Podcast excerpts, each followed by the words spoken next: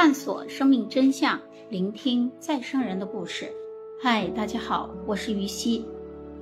这一期的再生人故事，给大家分享第一个，呃，比较奇特的再生人家庭。主人公呢是杨爱石与杨乐涛，他们呢是一对父子，而这对父子的前世呢，分别是各自的。曾祖杨乐涛呢，是二零零一年生于平阳乡马田村，父亲叫杨爱石，母亲叫吴细丽。杨乐涛的前世是他的曾祖母吴农花，生于吴农花呢，生于一九二九年，死于一九五九年，年仅三十岁。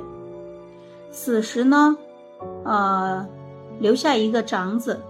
杨建雄十岁左右，呃，次子呢，杨建林六岁左右，还留下一个女儿杨柳桃，大约两岁。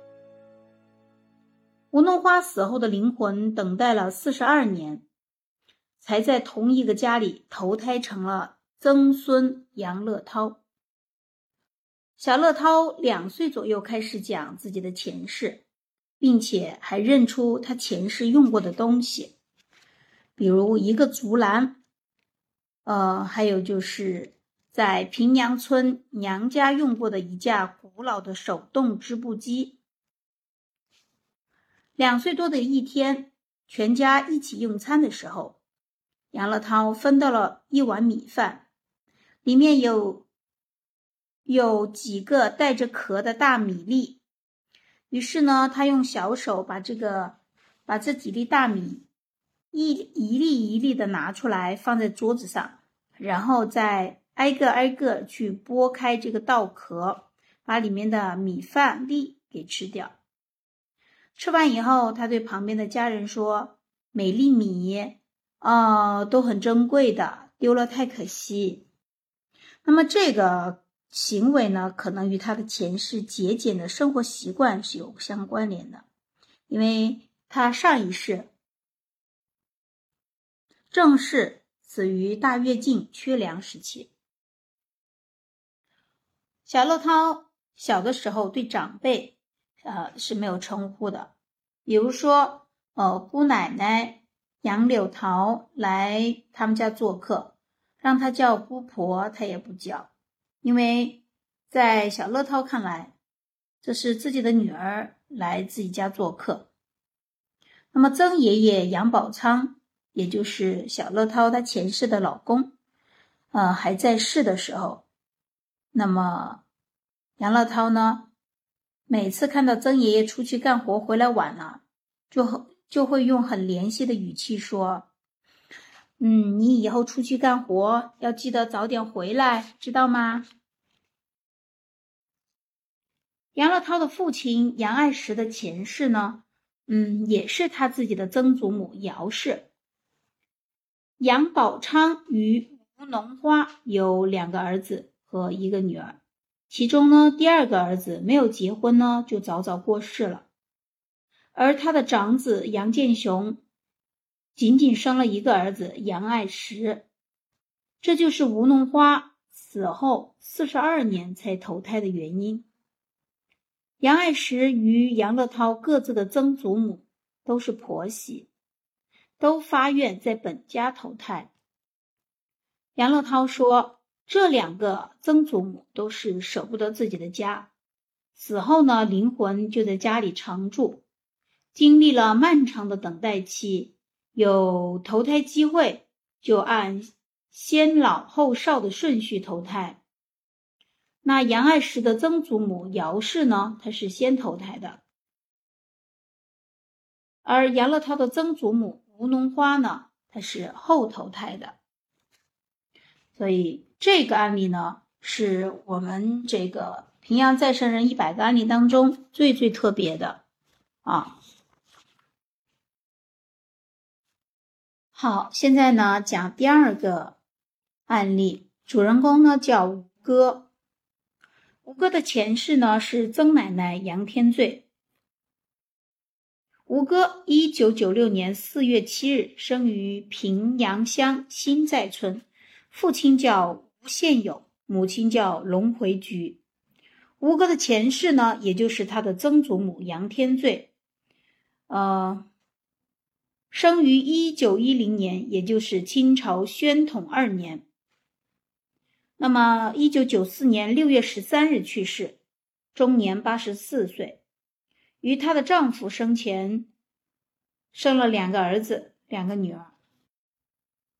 杨天醉死前，呃，一年的话，有一次病得很厉害，濒临死亡。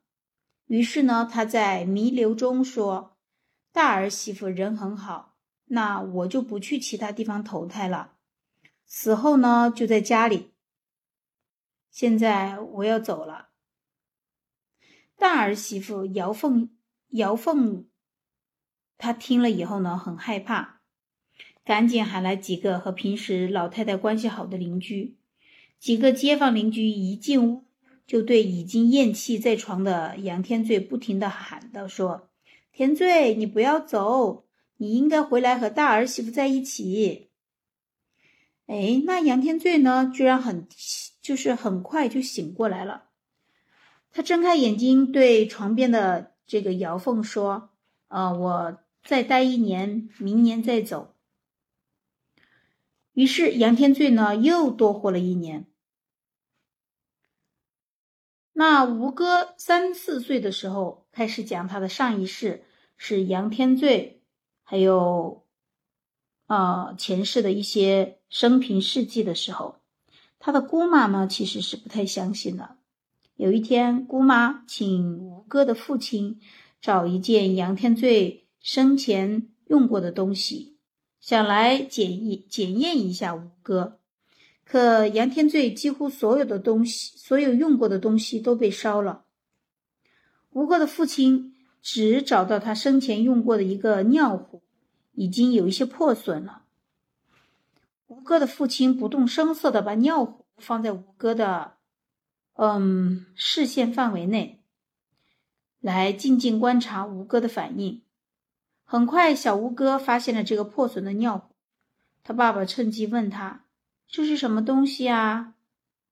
小吴哥随声应道：“这是我的尿壶啊，可惜已经破了耶。”接着又向他又向他爸爸抱怨：“你为什么没有保管好这个尿壶嘞？”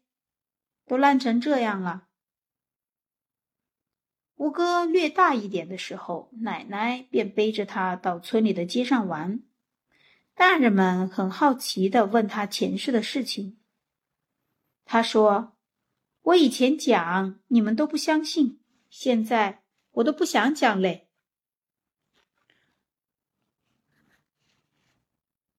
吴哥呢，目前他是在上海工作。那么，根据杨天醉的遗愿呢？啊，在这个案例里面，根据杨天醉的遗愿，嗯，他的坟呢是被建在房子他们家房子的边上，离他们家呢只有几米远。侗族呢有少部分人是把坟墓建在自己家附近的，据说这样方便亡魂回家随时坐一坐，或者随时与生人就餐。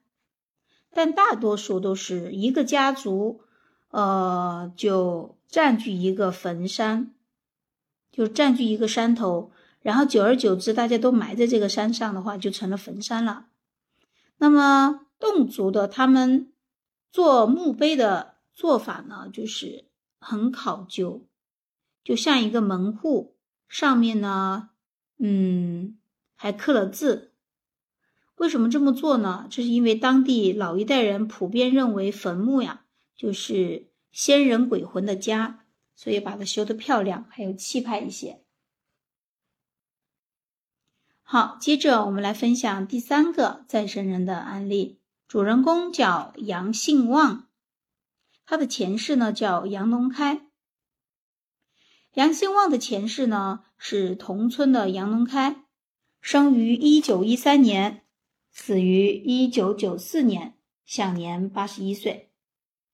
他死后五年投胎，杨龙开之所以选定这一家投胎，主要是因为两个原因：一是杨龙开生前贫困，时常受到杨兴旺爷爷的接济；二呢是杨龙开晚年多病，经常去找杨兴旺的爷爷治疗。而杨龙开某一天独自去找杨兴旺的爷爷打针，回家的路上呢就摔了一跤，导致病情加重。十天十多天以后呢，便死亡了。